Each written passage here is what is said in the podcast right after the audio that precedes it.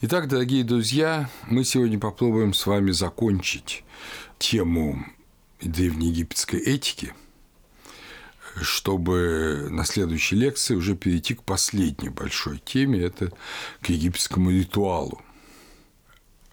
Египетская этика как мы уже с вами увидели, она вся построена на принципе Маат, на принципе правды.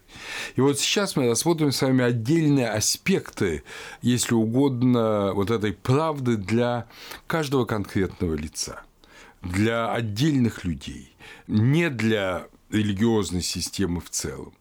Дело в том, что Египет в этом смысле уникален. Он оставил очень большое количество текстов, связанных с частными лицами, с жизнью частных лиц. Это главным образом, разумеется, так называемые заупокойные автобиографии. То есть это тексты, которые богатые, понятно, люди повелевали писать в своих гробницах, в которых рассказывается о их жизни, как правило, об их благочестивой жизни, хотя мы увидим, что иногда в них присутствует и момент настоящего покаяния. И это уникально для Переднего Востока. Скажем, в Месопотамии, в Персии, в странах э, Ханаана, то есть Палестины, Сирии, э, есть масса царских текстов, царских восхвалений, но частных лиц нет текстов. А в Египте скорее наоборот, как раз вот царских биографических текстов очень мало – ну, есть официальные, конечно, тексты, рассказы о битвах, о победах, э, но э, биографии на самом деле царских всего две это и обе они связаны так или иначе с первым переходным периодом. Э, первое – это известное уже вам поучение царя Ахтоя своему сыну Мерикала, а э, вторая – это эпоха Среднего Царства, начало Среднего Царства. Это вообще очень интересный текст. Это поучение царя Аменхотепа своему сыну Синусерту, Менхотепа I, которое дается от имени убитого царя. Это вообще очень странно. Царь был действительно убит. Мы знаем, что где-то э, в конце 30-летнего своего правления на него было совершено покушение, и, скорее всего, он был убит. И вот он является с того света своему сыну и говорит ему и подробность своего убийства, и то, как надо управлять, чтобы с тобой такого не было. То есть это тоже какое-то своеобразное царское поучение. Что это было на самом деле? Одни ученые считают, что на самом деле Аменхотеп не погиб, а это просто было неудачное покушение, он был там ранен, скажем. А другие говорят, что это литературная мистификация, и написал по поручению самого Синусерта один из придворных писцов, и даже называют его имя в Новом Царстве. Вот. Э, вообще таинственно даже само происхождение этого текста, потому что его главный папирус, на котором он сохранялся, этот папирус э, был переписан в 1848 году одним египтологом, а сам погиб. Он не дошел до нас. Но то, что такой текст был, это наверняка, поскольку есть немало других фрагментов и так далее. Но я немножко отвлекся. Хотя это очень оба интересных текста, и в сущности, ну, Египет вообще интересная страна, и много о чем можно говорить. Э, вот, но вот то, чего много в Египте, это частных биографий. И мы узнаем этику, нравственный мир частных лиц, что они считали хорошим и что они считали плохим. И вот, собственно говоря, этому будет во многом посвящена наша сегодняшняя лекция. Я начну, пожалуй, с одного из интереснейших памятников, памятника позднего, во многом подводящего как бы итог египетской религиозной культуре, это так называемая гробница Петасириса. Гробница Петасириса в Большом Гермополе, Гермополе Магна, обнаруженная в 1919 году. Вы помните, что Гермополь – это, собственно говоря, город, где почитался тот. Э, вот это именно гермопольская восьмерица, да, это восьмерица вот э, первоначальных богов, богов, э, ну, как бы стихии, да, это аспектов Нуна, помните, да, которые были до творения мира. И вот как раз э, был верховным священником, его официальный был титул «Великий один из пяти», на этот счет, почему такой титул у египтологов существует разные мнения, верховным священником Тхота. Эту гробницу он воздвиг для себя и членов своей семьи. Он, как это часто принято в Египте, потомственный первосвященник. Его дед Джет Тхот Эф Анх, его отец Сишу, другое произношение имени Несшу, были первосвященниками Тхота еще при 30-й последней египетской династии, до второго персидского завоевания. Вы помните, что между первым персидским завоеванием и вторым коротким персидским завоеванием был период, последний период независимости Египта, как раз когда Египет посетил Геродот. Старший брат Петасириса Джет Хот Эф Анх II и сам Петасирис жили э, и были верховными жрецами при втором персидском коротком владычестве, которое продолжалось с 341 по 332 годы до Рождества Христова. И, возможно, при Александре Великом, Александре Македонском, который был египетским царем с 332 года по свою смерть в 323 году. Сын и внук Петасириса были первосвященниками Тхота при Птолемее I Сатере. Птолемей I Сатер фактически стал царем сразу же после смерти Александра Великого в 323 году, но формально там был его сын Александра, в общем, были, некоторое время пытались империю Диадохи сохранить как единую. Формально он стал царем в 305 году до 288 года. Вот, собственно говоря, это хронологические рамки этой гробницы. А сама она представляет собой небольшой храм с колонным портиком, залом притвора, пронаусом и квадратной в плане четырехколонной заупокойной часовни. В центре часовни на полу отверстие квадратное, ведущее в подземелье, где как раз и были расположены захоронения. Эта гробница э, была разграблена в римское время и после этого уже не восстанавливалась. Но ее надписи, ее изображения сохранились. В рельефах э, гробниц Петосириса ощутимо уже греческое влияние. Э, есть изображение такого совершенно эллинского плана там, когда семья собирается около памятника умершему, его поминает, уже это изображено в такой объемной греческой манере, а не в классической египетской. Но, тем не менее, в смысле текстов гробница Петосириса – эталон египетского канона – там э, собрание текстов, начиная от текстов пирамид и гимнов эпох за 2000 лет и до специально составленных текстов. Нам, конечно, сейчас интересны специально составленные тексты, которые отражают именно этику вот этой жреческой семьи, ну и этого периода Египта. И вот можно сказать, что э, главная идея, а эта гробница из сохранившихся одна из самых информативных, там больше всего текстов, в том числе и современных самим э, строителям гробницы. Главная идея – это путь Божий, путь жизни, это честность, благочестие, успех и счастье. Вот, собственно, так можно сформулировать. Но мы сейчас будем, конечно, читать тексты. Хочу сказать, что Полное собрание текстов из гробницы Пета Сириса было издано Лефебром в трехтомнике «Le Tambo de Peta Siris» в Каире в 1923-24 годах. Вот надпись номер 81 «Восточная стена за упокойной часовни», так называемые столбцы 10.25. «О ты, пророк, священник или ученик, входящий в это место под Богом, и видящий эту усыпальницу. Восхваляй Бога за то, кто действует тут, за тех, кто действует тут для меня. то есть за тех, кто приносит жертвы. Ибо был я, то есть Петасирис, почитаем отцом моим и благословляем матерью моей, и любезен всем братьям моим. Я воздвиг гробницу эту под Богом, близ тех великих воскресших, аху, что пребывают тут, для того, чтобы произносилось имя отца моего и имя старшего брата моего, ибо возвращается к жизни человек, когда произносится имя его.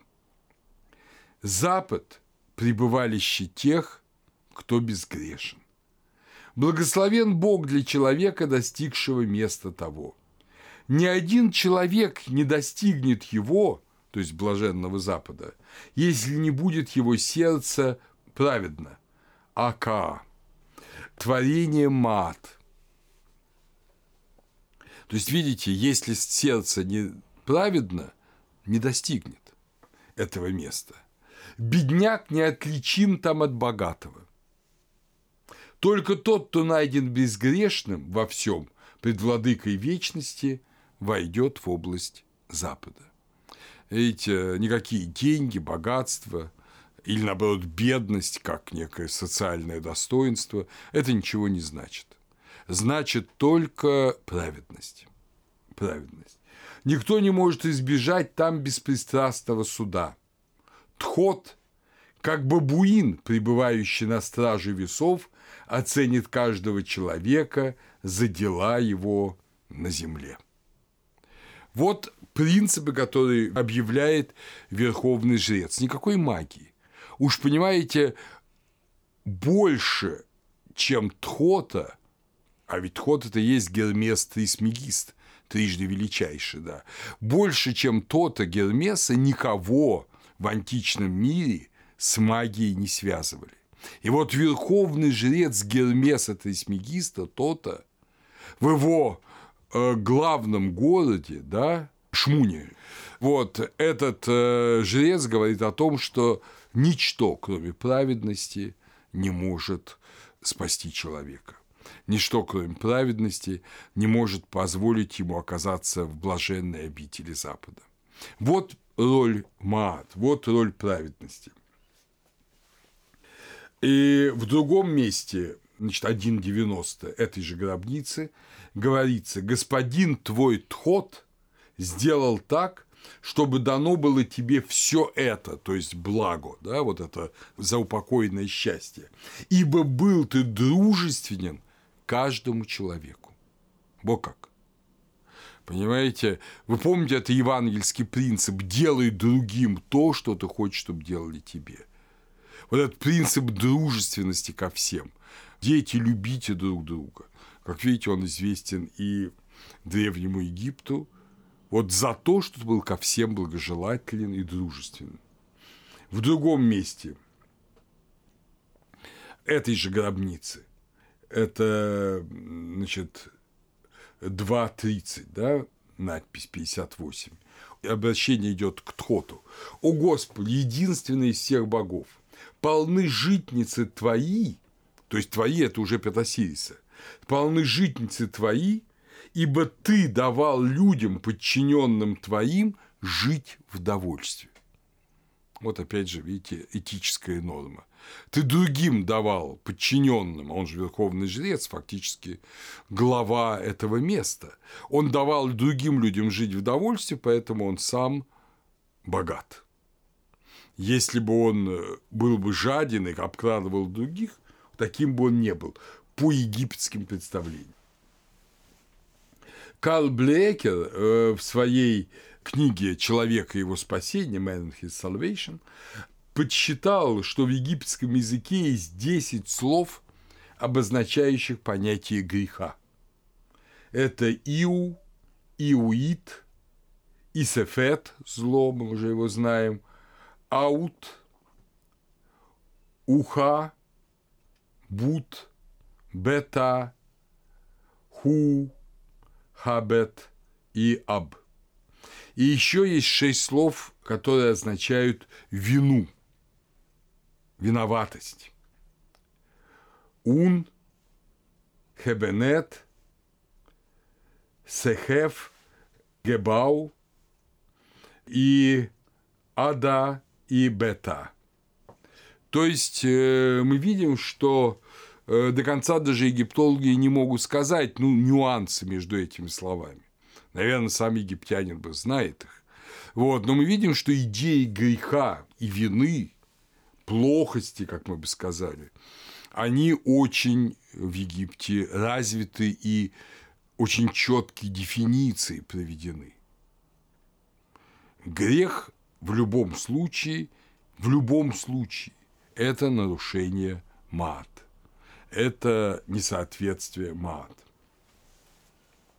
И вот э, теперь посмотрим некоторые, некоторые, конечно, не все моменты, это бесконечно долго, но некоторые моменты, связанные с частными принципами этики. Разумеется, как и для любой культуры, очень важное место – половая жизнь.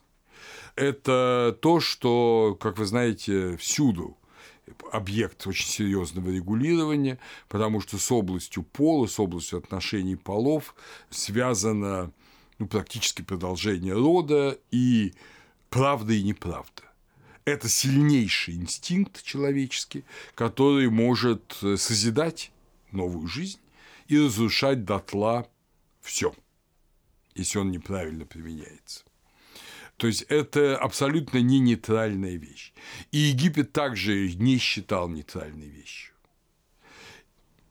Сами по себе отношения полов – это божественный дар.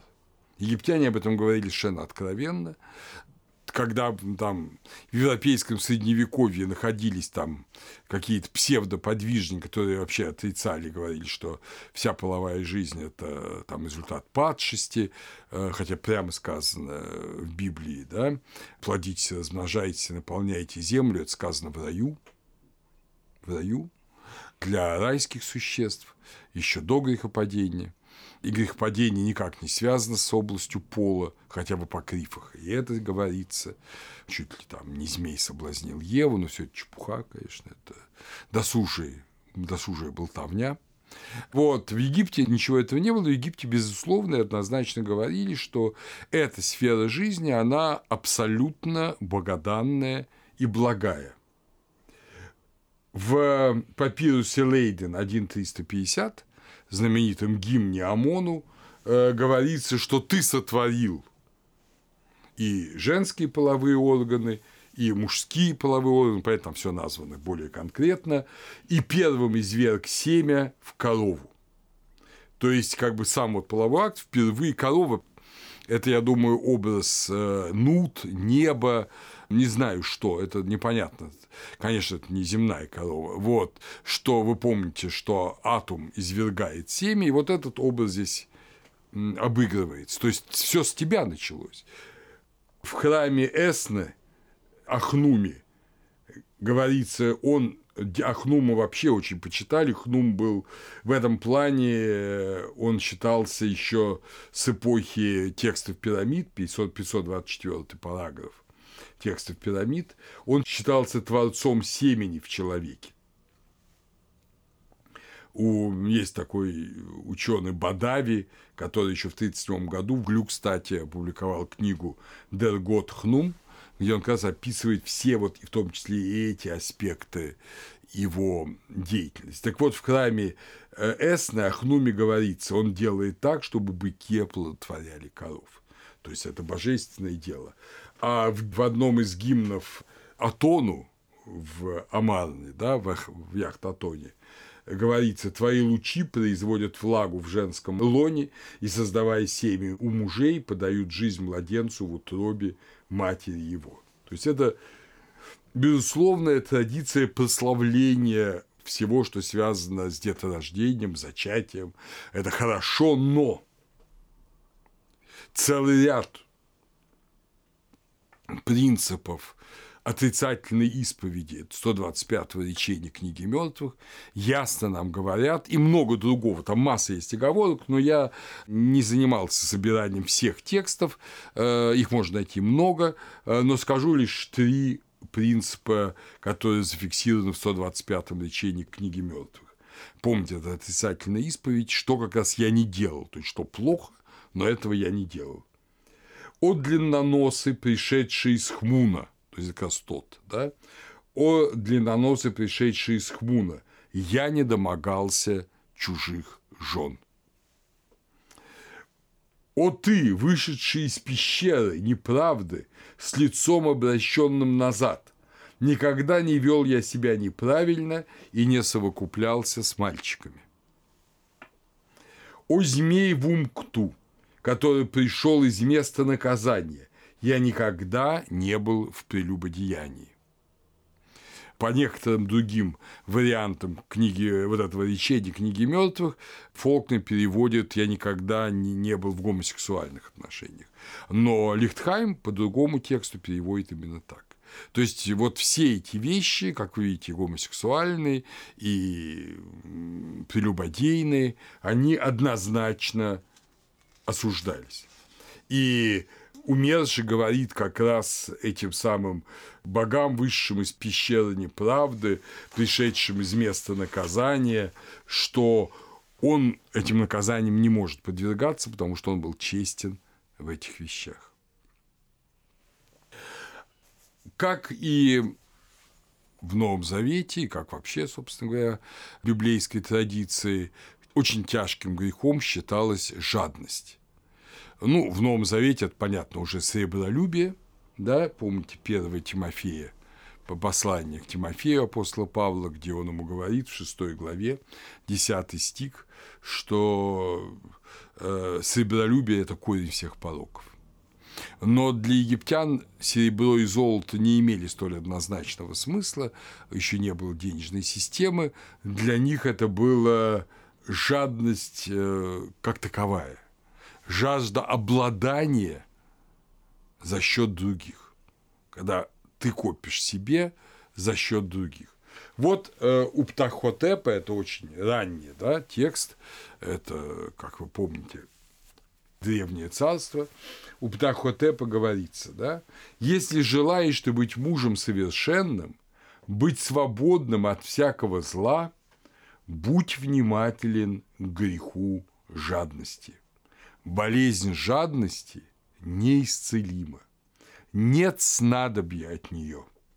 Ссорит жадность отцов, матерей, свояков, разделяет она жену и мужа.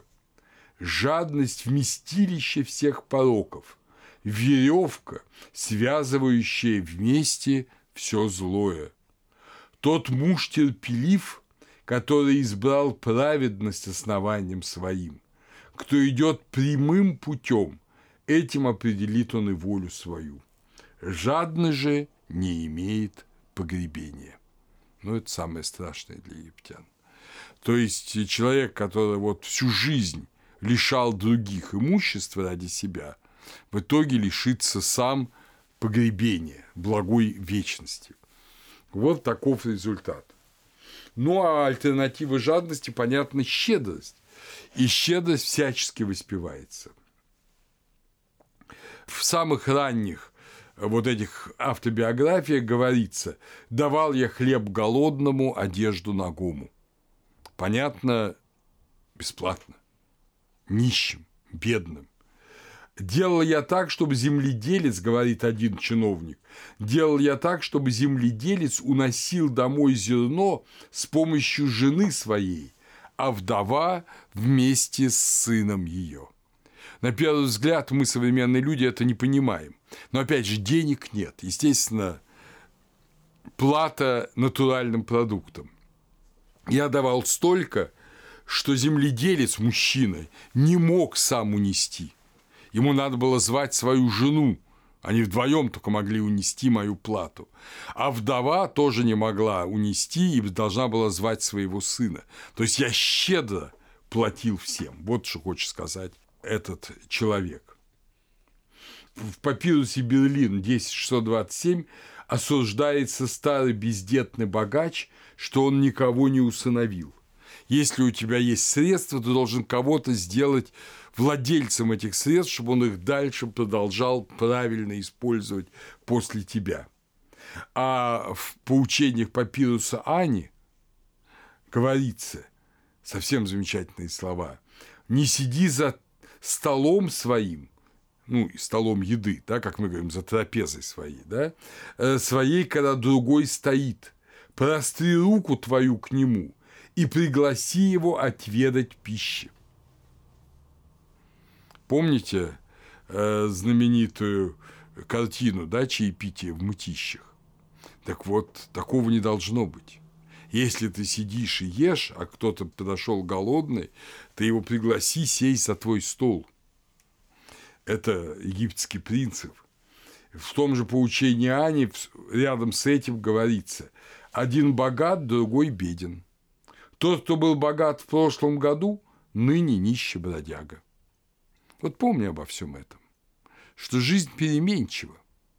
И никогда не считай, что ты вот установился на каком-то состоянии. Очень важный момент – помощь в старости.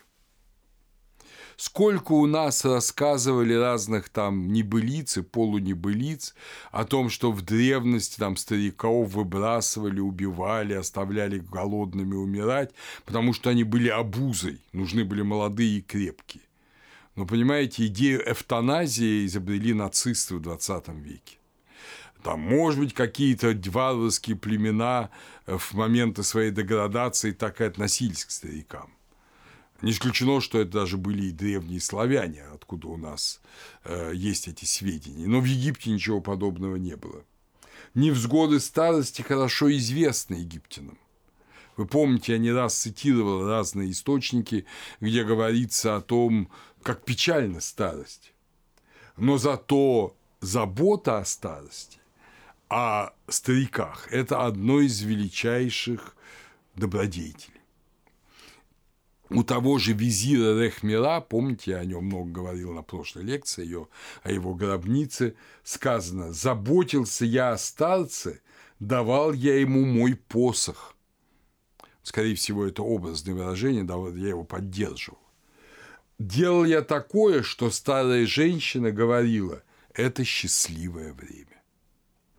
Мы сами представляете, насколько это искренне написано. Э, когда старый человек, которого тут болит, там болит, которому все тяжело, и вдруг ему так помогаешь, он говорит, это счастливое время. Похоронить умершего старика – доброе дело, если у него никого не осталось родственников, если он один. Обычно это называется перевести на другой берег, такой эфемизм, то есть на западный берег. Смеяться же над немощью старика – как э, в одном из остроконов, собранных Петрой, говорится, гадко. Верховный жрец Фиф нового царства так говорит о своем отношении к своему старому отцу. «Я был опорой старости отца моего в то время, когда он еще был на земле. Я входил и выходил по слову его – и никогда не нарушал указаний, исходящих из уст его.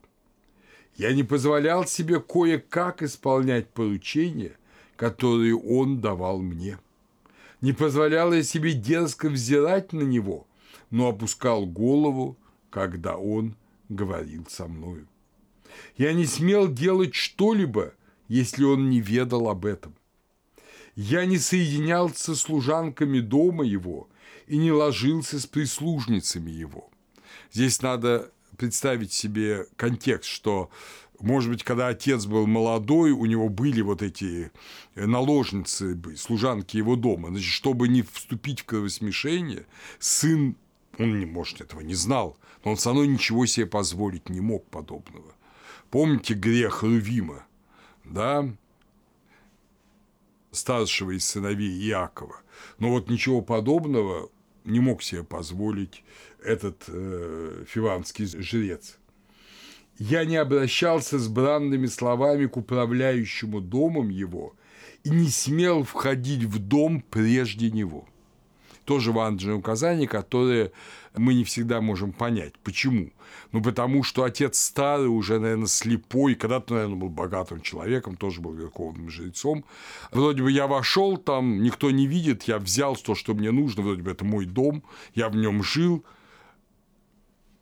Вот я этого ничего не делал. Поэтому я всегда ждал, когда придет управляющий, домом отца, и только при нем входил в дом, чтобы никто меня не уличил в том, что я что-то взял из вещей моего отца. Вот понимаете, какая щепетильность. Этот текст опубликован в сайт-шрифте э, für Egyptian Sprache, 47 том, 1910 год. Ну, есть, конечно, тексты и как бы более прямолинейные, это очень изысканный текст. А вельможа 18 династии пишет, э, ну, опять же, смутное время только что прошло, все нравы испортились. Я не поднимал руку на отца моего и не произносил бранных слов на мать мою. Ну, конечно, это хорошо, но понятно, что это говорит о том, что кто-то поднимал и кто-то произносил. Значит, было время, видимо, порчи нравов. Но нормой было почтение к отцу и матери. Тот, кто ударил отца, тот, кто э, обругал мать, вы помните, что и по э, законам Тары он подлежит смерти. Но в Египте, наверное, было примерно то же самое. С другой стороны, говорит, что послушный сын подобен последователю гора. Его послушание делает радостной жизнь его. Достигает он лет преклонных и становится уважаемым человеком, и говорит детям своим те же слова, каким учился сам у отца его. Это уже известно нам Тахкатеп, это его 17 максима, 10-12 строки. Мы помним, что Гор – это образец сыновьей заботы по определению, защитник своего отца, Нузир и Утеф, защитник своего отца. И поэтому любой сын должен был быть таким же. По египетским понятиям, вот отношения родителей детей, сына и отца, которые, скажем, в среде Э, ну, предположим, Ветхого Завета, это была просто нравственная норма, здесь, в Египте, это было укоренено еще и в религиозном примере, как бы сказал ученый, в религиозной парадигме в религиозном примере, что на этом, собственно, основано все спасение мира. Спасение мира основано на том, что бессильного, убитого Сетом Осириса оживляет после поединка после страдания его сын гор. А? Поэтому каждый сын должен себя вести по отношению к отцу таким же образом. И при жизни, и после смерти.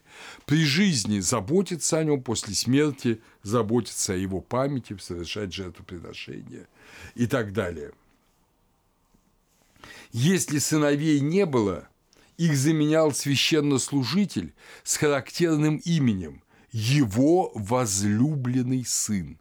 Не просто его сын, его возлюбленный сын. Мэри, да? возлюбленный сын. То есть тот, кого любит отец. А отец любит, естественно, послушного и хорошего сына. Вот. И тот сын, который любит отца – вот эти отношения. И когда мы теперь видим отношения в Божественной Троице, которые именуются отношениями Отца и Сына, и когда нас Господь Иисус как бы усваивает Отцу как сыновей и учит нас молитве «Отче наш», то тем самым вот это отношение диады, возлюбленный сын и отец, оно оказывается очень важным и для каждого христианина. В Египте оно было совершенно понятно. Понимаете? Это те отношения, которые дают спасение. Поэтому, кстати говоря, непочтительность к традициям отцов, равнодушие к их жизни и смерти, уничтожение исторической памяти, уничтожение кладбища, где похоронены отцы и деды, это все тягчайшие преступления против твоего собственного спасения.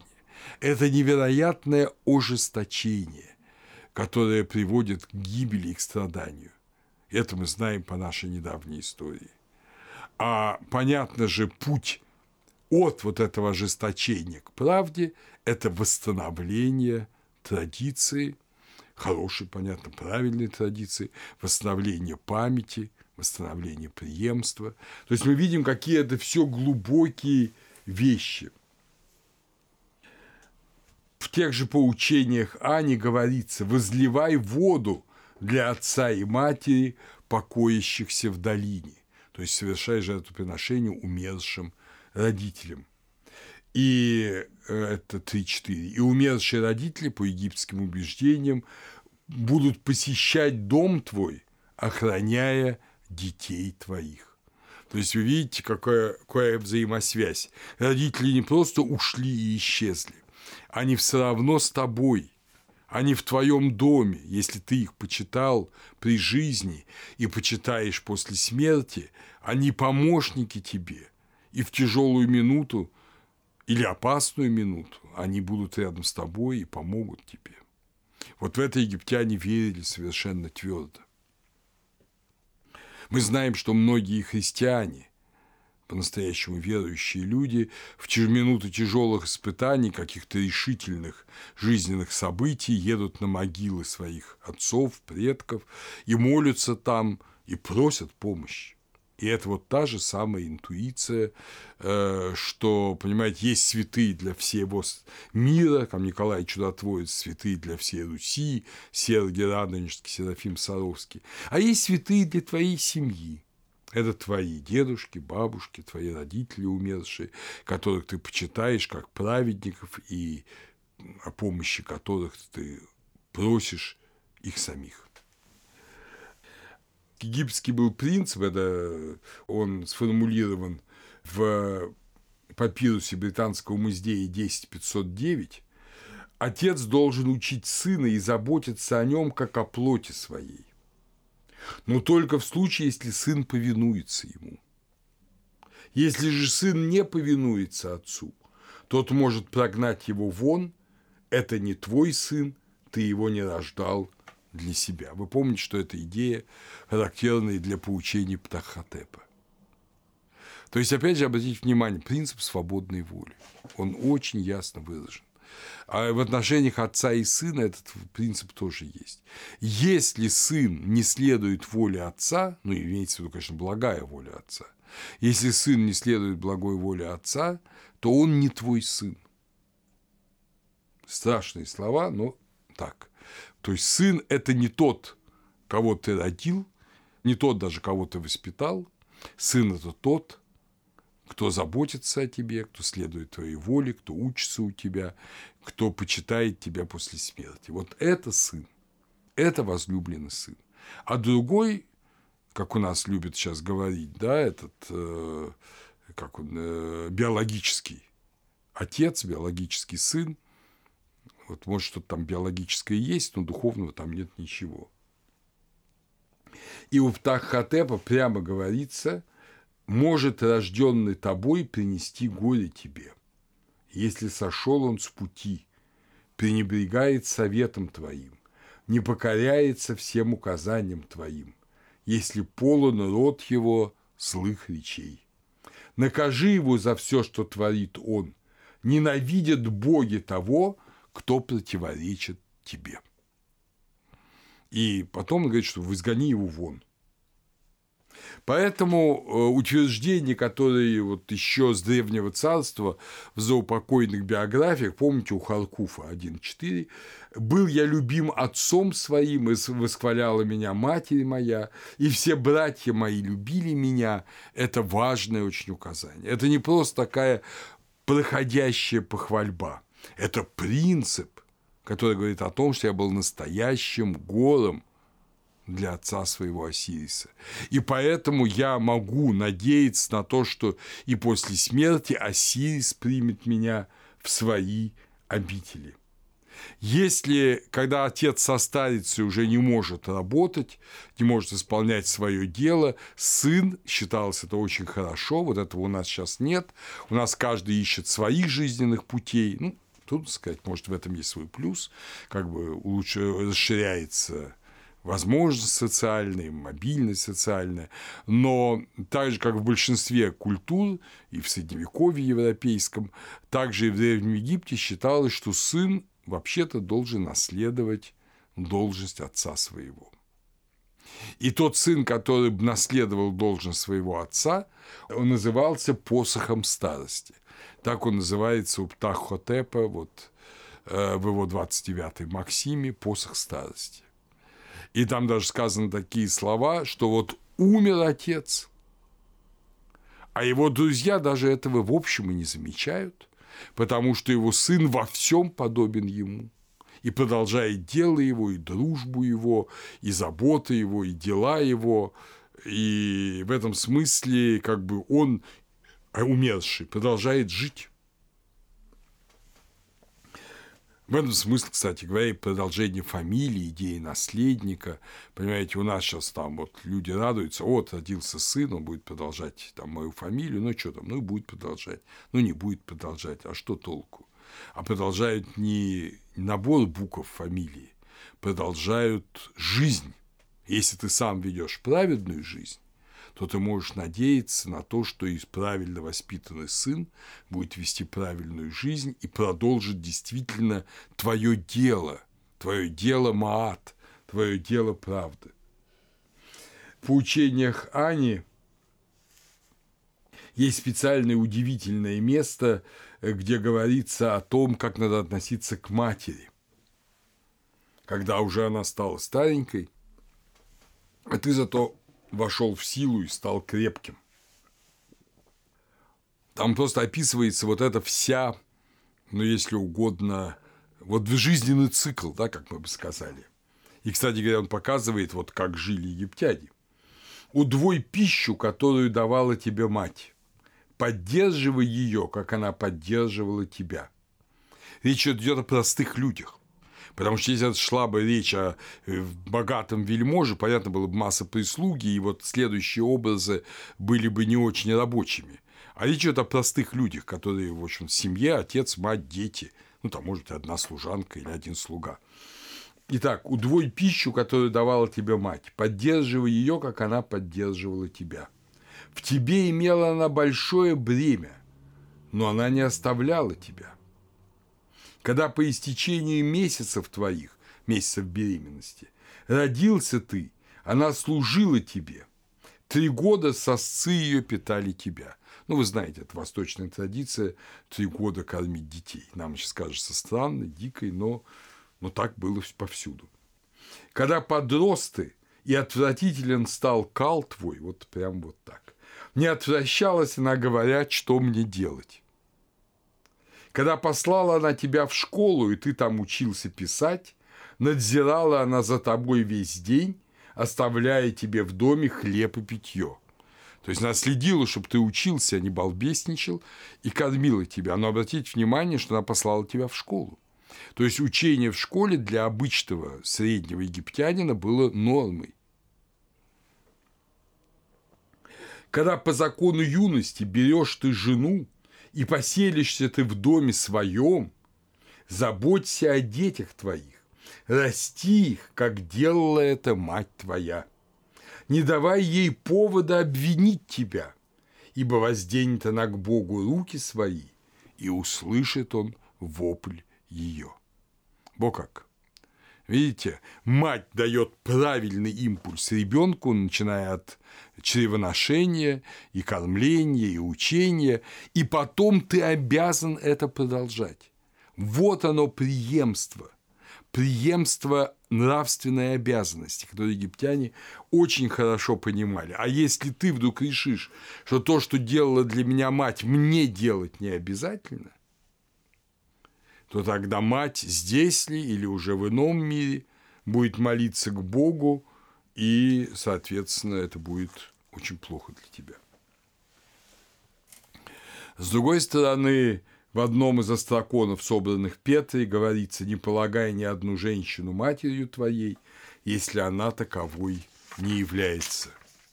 Опять же, не до конца нам понятные слова этого текста, но это ясно, что мать – это совершенно особое существо. Та, кто тебя носила в чреве, та, кто тебя воспитывала, та, кто тебя выкармливала, она особое существо. И, наконец, э, когда э, умирают твои родители, созови соседей. не устраивая похорон, не позвав соседей твоих. Хорошо, когда окружают они тебя с лицами скорбными в день похорон. Это тоже остроконы Петри. Тот, кто следует сердцем своим Божьей стезей, хранит он жизнь свою на земле. Тот, кто имеет великий страх Божий в сердце своем, велико благо его на земле. Это уже Петасирис. То есть мы видим, что вот все эти добрые принципы, они важны на основе чего? Они важны на основе страха Божьего. Тот, кто следует сердцем Богу, тот, кто имеет страх Божий, прямо это говорится, в сердце своем. Тот, кто боится Бога, не инстинкт заставляет человека поступать хорошо, не какое-то такое, знаете, душевное, ну, благосклонность, душевная благосклонность, а именно страх Божий. Кто боится прогневать Бога, кто боится э, погибнуть. Вот этот человек угоден Богу, и его благо велико на земле, как говорит Петасирис. В Синухе говорится о том, что Бог одаривает того, с кем он в мире. То есть, а с кем в мире Бог? С праведником. С грешником Бог не в мире. Грешник сам воюет против Бога своими грехами. И, соответственно, человек только страдает от этого. Кто он такой, чтобы воевать с Богом по египетским представлениям? Есть мнение у египтологов, его высказывает Эберхард Отто, как раз в книге о э, биографических текстах, автобиографических древнеегипетских текстах, изданной в Лейдене 1954 году, что Бог, по убеждению египтян, не вмешивается в земную жизнь людей. Ну, это и так, и не так. То есть Бог не вмешивается в волю человека. Человек по своему склонению своего сердца избирает доброе или злое. Но в последствии дел человека Бог, естественно, не просто не вмешивается, а э, происходит то, что должно произойти, если человек или следует мат, или не следует мат. Происходит или доброе для него, или злое для него. В этом смысле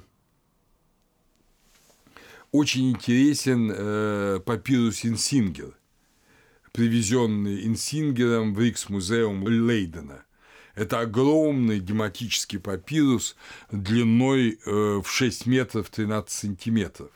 Он относится к Птолемеевскому времени – хотя сам папирус, вот именно этот, эта версия папируса, это версия уже первого века после Рождества Христова. И вот э, как там говорится о, собственно говоря, благочестии человеческом. Тот, кто молится по утрам в городе своем Богу, будет жить. Тот, кто будет призывать имя его в невзгодах, будет спасен от них. Мудрый человек, входя и выходя, носит величие Бога своего в сердце своем. Тот, кто входит и выходит, следуя путям Бога своего, всегда будет возвращаться к Нему. Где бы ни был мудрый человек, повсюду восхваление его с ним. Восхваление Бога имеется в виду. А глупец следуя дурному нраву своему, будет творить преступление. Немного людей в городе, знающих, как должно жить в нем. И чужак, чья жизнь трудна, не ведает этого. Но Бог указывает через научение пути, следуя которыми должно жить. И Он оставляет неблагочестивого ходить его путями, не ведая, где остановиться ему. Злой рок и удача, постигающие человека, это Бог, посылающий их. Злой рок – это шаид, да, вот это судьба. Мы здесь видим, что это не, знаете, ах, вот так мне на роду написано, это злой рок. Но египтяне, потом еще одно место увидим, где об этом говорится, египтяне твердо говорили, что это посылает Бог – что это не какие-то такие вещи иррациональные или, скажем, э, вне воли Божией. Это вот, вот я несчастная моя судьбинушка. Ничего подобного. Никаких несчастных судьбинушек. Сам своими руками ты сделал свою жизнь несчастной. Или ты сделал свою жизнь счастливой. Это дело твоих рук. Египтяне это говорят совершенно точно. Но мало людей в городе, как сказано, знающих, как должно жить. То есть мы здесь видим другой еще аспект, что на самом деле знание и незнание, учение и неучение – это не только знание некоторых внешних вещей, ну, скажем, письма, чтения, там, навыков строительства. Это в первую очередь знание, что такое мат. И тот, кто не следует мат, он не знает ее. Хотя вроде бы его тоже учили, и он может повторить, как бы мы сказали, все 10 заповедей. Но если человек, зная 10 заповедей, их не соблюдает, значит, он их не знает. Он их не знает во внутреннем смысле. Он их знает головой, умом, но он их не знает сердцем. Он не сросся с ними, они не живут в нем. Вот это хочет сказать автор папируса Инсингера.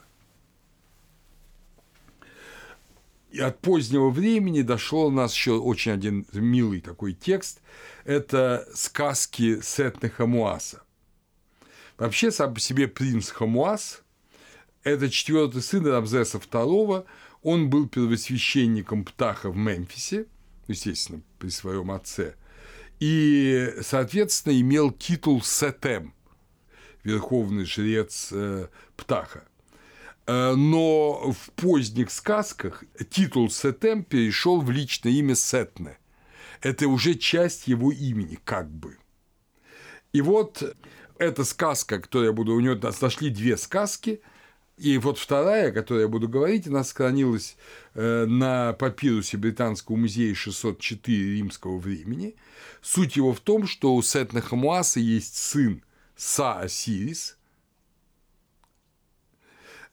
значит, э, сын Осириса, который рассказывает отцу, показывая страдания грешников в загромном мире. И вот он что говорит. Когда приходят они в Дуат, то, что случалось с ними на земле, происходит это и в Дуате. Именно это обретают в Дуате их души, Бау. Вы помните, что Дуат – это заупокоенный мир и на бытие, да? Положи это себе на сердце, о отец мой Сетне. Тот, кто был благожелателен к людям на земле, тому оказано благожелательство в доте. Тот, кто был злобен, тому дается злоба. Так установлено и так будет всегда. То есть мы видим, что от самого человека, от его отношения к другим – зависит его вечность, зависит его посмертное существование. Причем, опять же, мы помним это 42 богов 125-го речения книги мертвых, я не делал этого, я не делал того, но у Сетных Амуаса все это сводится к очень простому принципу. Ты был доброжелателен к людям, ты делал другим то, что ты хотел, чтобы они делали тебе – и ты это получишь не только на земле, но и в вечности. Ты был злобен к людям, и ты это получишь по отношению к себе в вечности. Все бесконечно, бесконечно просто. И принцип этого тоже очень прост. Как вы помните, Бог э, именуется прекрасным и благим, да, неферу, нефер, добробытийным, да, именуется египтянами – Нефер Nature, Бог благой. Это и этическая, и космическая категория. Благо, доброта. Нефертем – это солнце, восходящее над горизонтом, потенция жизни и тепла. Осирис, как владыка вечной жизни, именуется Уннофер, добропытийный. Да? Уннофер. Отсюда, кстати говоря, и наше имя Ануфрий. Это египетское имя. Оно происходит от ун нофер. Доброе питийно, одно из прозвищ Осириса. Но есть ли Бог, и в том числе Осирис, владыка и на бытия, благ, то понятно только благой к людям сможет быть с Осирисом вечности. А тот, кто не благ к людям, тот с благим одно быть не сможет в вечности никогда. И всякий злой, всякий жестокий, всякий жадный, своей корыстный, он обречен на страдания. Поэтому, наверное, люди и писали, как написал Намарх Сенухрот из Коптоса, эпох Птолемея II Филадельфа. Да, надпись на статуе Мина, посвященной в Коптосский храм. «Э, «Я раб твой и ходил по воле твоей. Ты знаешь сердце мое от зачатия моего. Не спал я ночью, не ослабевал я днем, помышляя в сердце моем о благе, о нефер твоем. Понимаете, это перевод Бориса Александровича Тураева, э, нашего замечательного египтолога, как вы помните, погибшего в эпоху гражданской войны от голода. Так вот, что хочет сказать э, Сенухрот? из Коптоса, что я и днем, и ночью помышлял о твоем благе.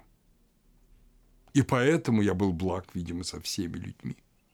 Потому что тот, кто думает о благе Божьем, а с людьми не благ, он лжец, и, очевидно, результат его жизни печален. Интересный идеал, идеал вот такого принципа – Э, в учении Аменемопа, это текст эпохи Рамесидов, да, э, папирус Британского музея 10474. Так вот, в учении Аменемопа говорится, что молчащий человек, Гру, молчащий человек, мудр, осмотрителен, а также скромен и живет уединенно. Правдиво молчаливый, Гарумаат – естество его все исполнено мат. То есть, э, вы помните, многоглаголевому не избежать беды. Человек, который много говорит, он отдаляется от мат. Вот идея такого благочестивого, правдивого молчания, герумат, да, она была известна в Египте, это была аскетическая категория для Египта. И, кстати говоря, один из наших э, уже специалистов по христианству, по-моему, это был Карташов, он написал, э, что вообще древнеегипетская аскетика еще совершенно не изучена. Но такое появление аскетики раннехристианской в Египте говорит о том, что аскетические какие-то навыки были очень распространены ну, по всей видимости, не были распространены в тех формах, в каких и нам известно христианское, скажем, монашество. Но основные принципы, в том числе вот этот принцип молчания, вот этого сосредоточенности, он э, сосредоточенности на маат, да, то молчание – это мудрость, скромность, уединенность, эти все блага, они вот были известны Древнему Египту. И вот э, что еще также очень нам важно, это, я уже об этом упоминал, но теперь об этом остановлюсь снова, это то, что знание и невежество – это не просто школьные категории, это категории, у нас же да, тоже невежество, невежливый, невежливый, грубый человек, да, плохой человек, это не просто невоспитанный это человек, который неправильно себя ведет. А умный человек, вежливо воспитанный, кто ведет себя правильно, почему? Потому что воспитание – это то, что на самом деле помогает тебе быть с Богом, следовать Маат. И у того же Птаххотепа мы читаем. Прямо такая вот игра понятиями там идет полезно слышание для сына слушающего. Если слышанное входит в слушающего если слышащий становится слушающим. Понимаете, можно э, слышать, но не слышать, да? Слышание хорошо и говорение благо. Полезно слышание для того, кто слышит. Слышание превосходней всего иного. Рождает оно добрые намерения. Как прекрасно для сына внимать с отчаянием словам отца своего. Достигнет он лет преклонных благодаря им. Тот, кто слушает, тот любим Богом. Тот, кого не любит Бог, тот не слышит. Это Птахотеп 536-549. В... Э, вы помните, что текст Птахотеп сохранился на целом ряде папирусов, да? Э, вот. И один из вариантов неполный – это британский папирус Британского музея, а основной – это папирус Приз. Да? Вот в папирусе Британского музея там есть вариант этого выражения. Ждет наказание того, кто нарушает ее, то есть мат. Но невежда, хемихет, не имеет понятия об этом. То есть, видите, оказывается, почему слышание важно, и слушание, вернее. Почему? Потому что слушание, оно через опыт отца дает сыну знание последствий поступков, слов и поступков. Человек, еще не имеющий опыта, сам не знает. Он думает, я могу все, что хочу, то и ворочу. А человек опытный говорит, нет, нет, нет. Если ты будешь делать то-то, тебя постигнут невзгоды. Если ты будешь делать то-то, ты будешь несчастен в этом. И в этом смысле кто нарушает мат, того ждут наказания. Но невежда, хемихет, да, не имеет об этом понятия. Том смысле невежда, что он не ведает, что за его делами следует воздаяние. Вот это есть невежество, а не то, что ты там скажем, умеешь или не умеешь ловко говорить, писать, читать, рисовать. Все это очень хорошо, но это тебе ни на йоту не поможет, если ты не знаешь главного – соотношения твоих дел и жизненных результатов твоих дел.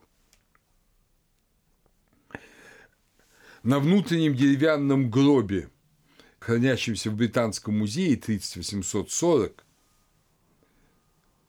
Гуашери э, Ур э, Суну, владелец этого гроба, это Эльберше, 11-12 династия, э, зафиксирован момент вот речения текстов ковчегов 228-го, равный 10 строке 70-го речения книги мертвых, где говорится, знающий этот текст стряхнет с себя грешную жизнь, которую до того жил он – и будет вести себя как человек, который был невеждой и вдруг пришел к знанию. Ну, во-первых, заметим, что, как я уже говорил, когда мы говорили о заупокойных текстах, целый ряд заупокойных текстов, они обращены к живым. Вот этот мир мертвых и живых, он не разделен до конца. Тот, кто сегодня жив, завтра, увы, умрет. И поэтому, чтобы была благая смерть, надо иметь благую жизнь. Поэтому заупокойные тексты говорят о благой жизни, о правильной жизни. Но обратите внимание, вот этот замечательный момент, что тот, кто знает вот этот текст, он стряхнет с себя грешную жизнь которую он жил до того, и будет вести себя как человек, который был невеждой и пришел к знанию. То есть не то, что человек был грешником и спасется. Нет, он стряхнет себя грешную жизнь. То есть это поможет ему стать другим человеком. Это поможет его изменению ума. Метанои, да, как сказали бы греки. Вот в чем задача. Не в том, чтобы каким-то фокусом сделать грех негрешным. Это невозможно а лечение для того, чтобы обратиться от зла к добру, от невежества к знанию. И вот этот э, очень многие люди, которые во взрослом возрасте пришли к вере, скажем, христианской вере или к мусульманской вере, они знают вот этот удивительный момент. у нас вот в нашем мире современном, где много есть людей неверующих и живущих как будто бы Бога нет, и не думающих вообще об этом, живущих для себя. Вот они, а потом они обратились. И я думаю, что очень многие помнят этот удивительный момент обращения, когда все предстает в другом свете. Говорят, Боже мой, все же совсем не так, как я думал. Оказывается, что мир иной, и надо жить совсем иначе и как все становится просто. Хотя вроде бы нелегко отказаться от всех старых привычек, но, по крайней мере, становится все понятно. Все взаимосвязи явлений выстраиваются. В том же Аминемопе, по учениях Аминемопе 27.10, говорится, поучения, вот эти поучения Аминемопе, делают невежду хем, знающим рех, если ему прочтут их, он очистится. То есть смысл поучения – это сделать невежду знающим. А сын говорит отцу в поучениях Ани, «Только бы я был подобным тебе, знающим, Рех, путь свой». То есть, понимаете, сын, хотя он, помните, в одном месте говорит, что для меня этот путь тяжел, ну что, сын есть сын, всегда немножко упирается, но в то же время он искренне говорит, как бы я хотел быть подобным тебе. В поучениях Птаххотепа хорошо говорится «глупец тот, кто не внемлет». Ничего не может сделать он, полагает он знание невежеством. Все, что творит он, достойно осуждения, так что будут бронить его каждодневно. Видите, глупость, невежество, неследование Маат – это синонимы для Египта. Вот это мы должны ясно это увидеть. Тот, кого любит Бог, тот слушает. Тот, кого ненавидит Бог, тот не слушает. Поучение, наказание и в школе, и от Бога. Себеит – Себаит – это поучение и школьное, и поучение от Бога. Вот мы говорим, Бог вразумил меня, да? Ну и учитель вразумил. Мы же можем сказать так и так. Также и египтяне, вот эти поучения, эти премудрости Себаит, премудрость э, Птахотепа, да, по-египетски, это вот именно поучение Божие и поучение Отца – и поучение мудреца, и поучение учителя, без которых невозможно жить. Другой э, сын Рамзеса II, Рамзес Мер Атум, написал в храме Мут, но это настоящий, это не сказочный, настоящий сын Рамзеса написал в храме Мут в Карнаке, в заднем зале. «Я тот, кто ведает Маат, кого поучает Бог». То есть он ведает мат, его получает Бог, он это знает. И, наконец, э, в гробнице Нефер-Хатепа 19 династии Фивы, да, знаменитое издание Дэвиса «The Tomb of Neferhotep Тебес» в Фивах. «Поскольку ты, Ра, утвердил на Маат сердце мое, я выручаю сердце сути твоей». Сути твоей. То есть суть Ира я выручаю свое сердце, потому что ты его утвердил. Понимаете, кольцо замыкается. Бог утверждает на Маат сердце человека, и поэтому сердце человек отдает Ра, и вы помните, сердце взвешивается на суде и так далее. Египтяне знали не только вот это торжественное утверждение правды, и не только осуждение глупости, они знали и категорию раскаяния. В одном из египетских гимнов, собранных Яном Асваном, говорится «Амон судит землю перстами своими и говорит к сердцу.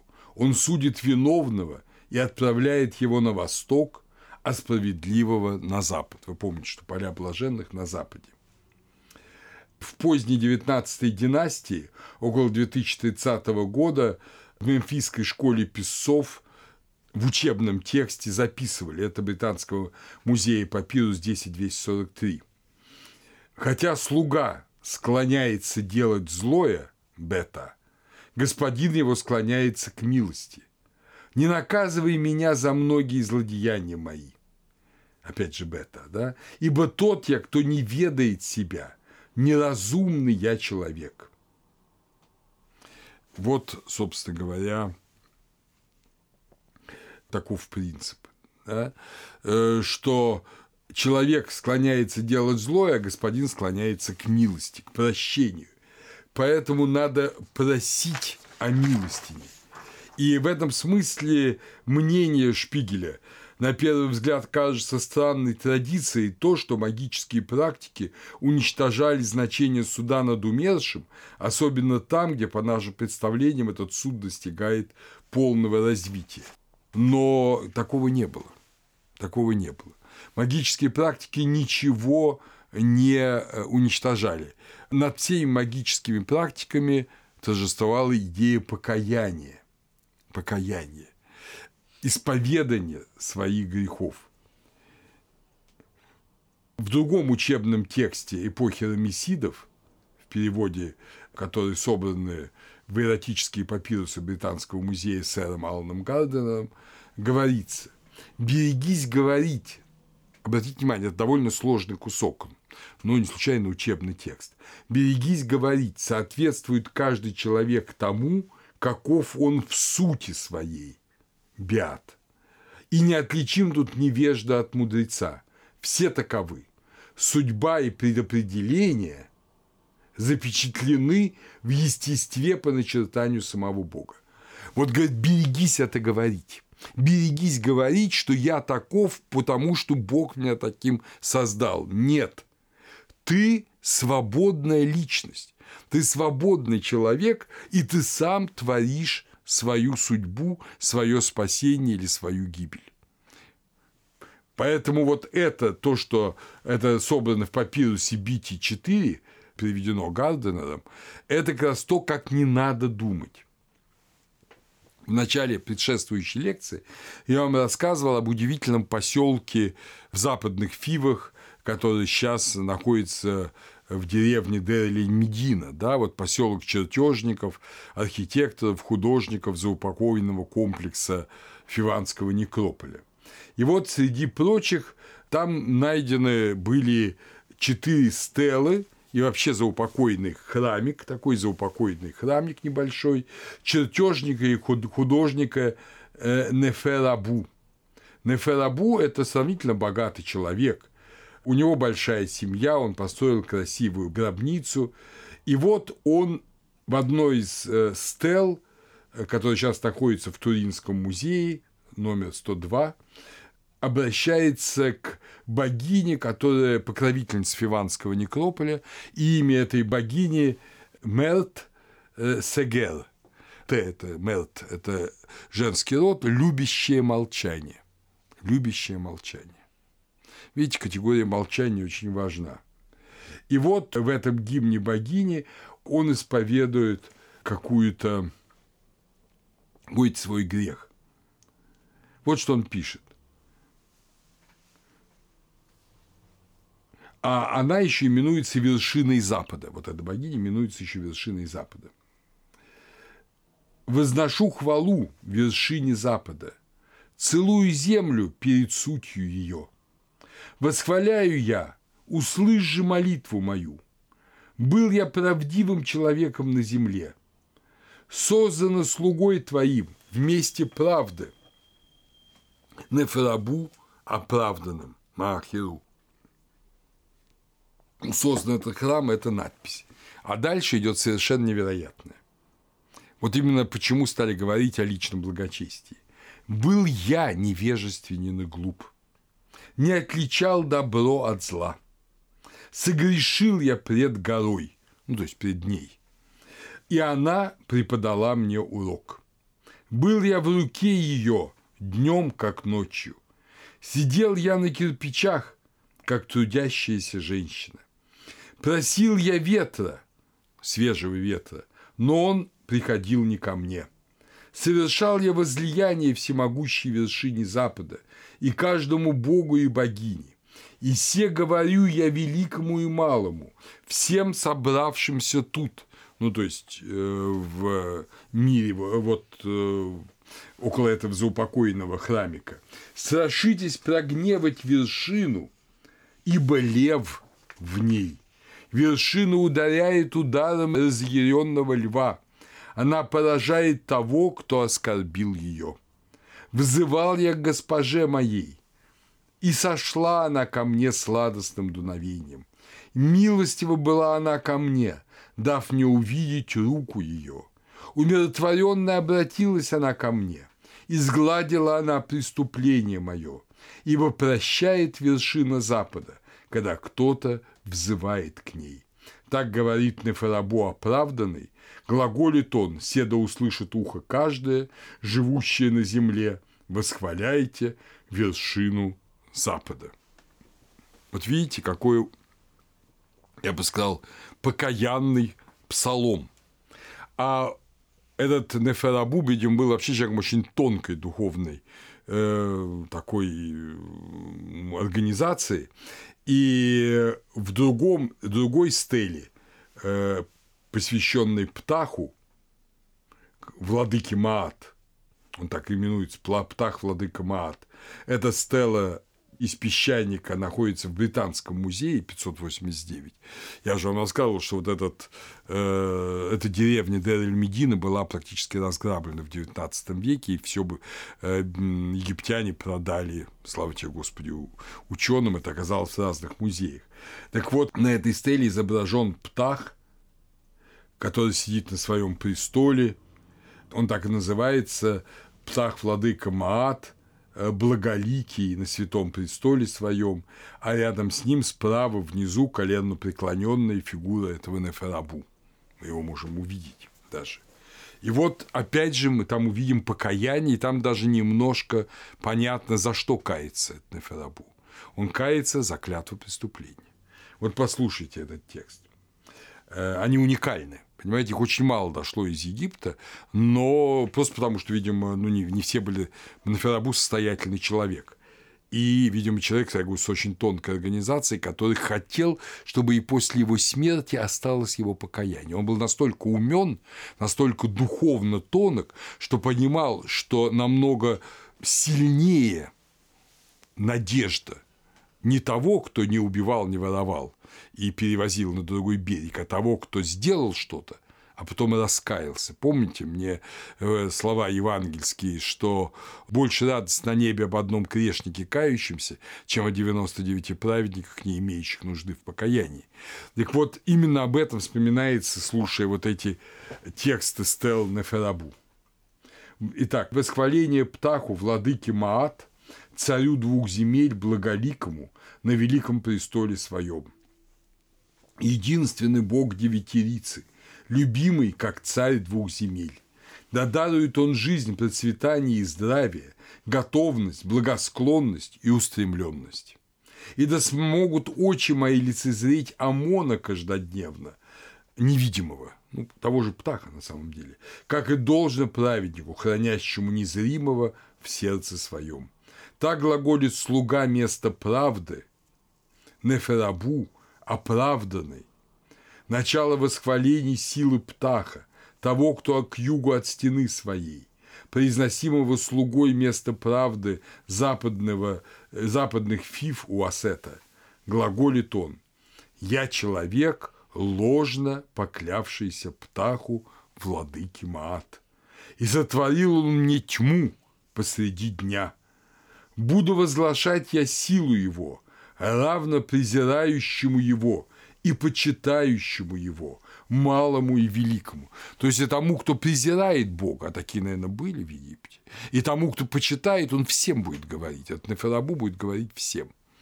Малому и великому, почитайте птаха, владыку Маат, ибо не оставляет он без внимания никакое дело. Бойтесь ложно призывать имя птаха, ибо тот, кто призывает его ложно, падет. Сделал он так, что стал я подобен собакам на улице. Я был в руке его, по воле его и люди, и боги смотрели на меня. И был я подобен человеку, сотворившему грех пред господином его. Праведен был птах, владыка Маат, в отношении меня, когда преподал он урок мне. Будь милостив ко мне, взгляни на меня милостиво. Так говорит слуга вместе правды в западных фивах, Неферабу оправданы, Маахиру, да, перед великим Богом.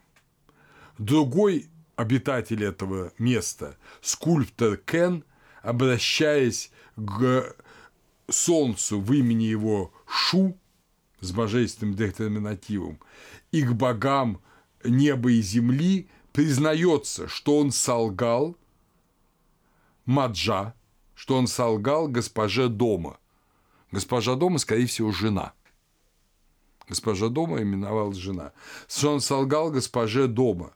Но явление Бога, Бау Нечер, произошло после этого, и в результате он просит богов быть милостивыми к нему. Хатеп Неи. Быть милостивыми. Хатеп Ни. Быть милостивыми к нему. Итак, египтяне очень внимательно относились к тому, что говорят и думают о них. Другие. Даже когда они исповедовали свои грехи, они знали, что благочестивые люди будут не смеяться над ними, не говорить «О, какой он там грешник», а будут учиться сами следовать этому. Слава Богу, что этот человек нашел в себе силы победить грех, обратиться к Богу и с Божьей помощью победил грех.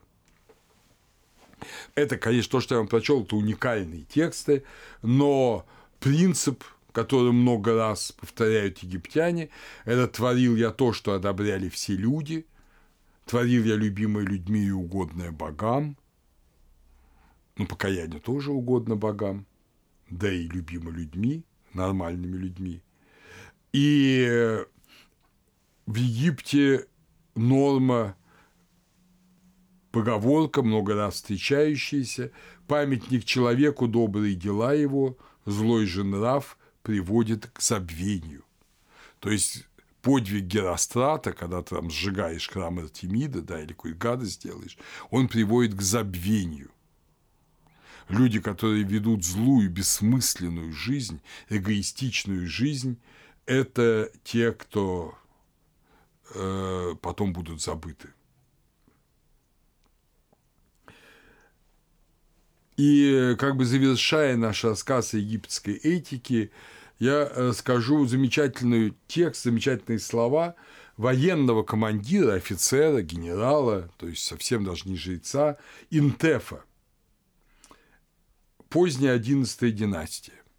То есть это эпоха ну, только конца первого переходного периода и выхода к Среднему царству.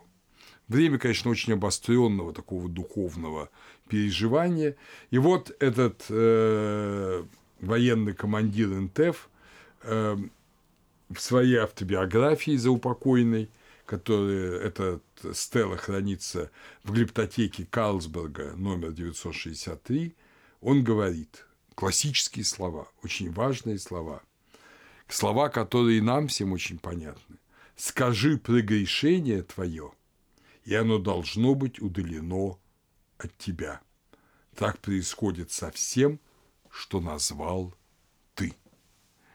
То есть идея покаяния, как метанои, изменение ума, соединена с идеей победы над собой, что совершенное дурное ты не прячешь в себе, а ты высказываешь с раскаянием, с сокрушением, и тогда оно изгладится. Исповеданный грех изглаживается. Вот на это высокий принцип, на нем была во многом построена древнеегипетская борьба за маат. Все люди время от времени нарушали маат, все люди несовершенны, совершенны боги, но есть, египтяне отлично знали инструменты восстановления правды. И они прекрасно понимали, что правда восстанавливается не политическими действиями, а правда восстанавливается человеческой волей, которая, попирая свой эгоизм, утверждает свою любовь к другим и готова сознаться в своих неправильных поступках. Вот таков был тип этики в Древнем Египте.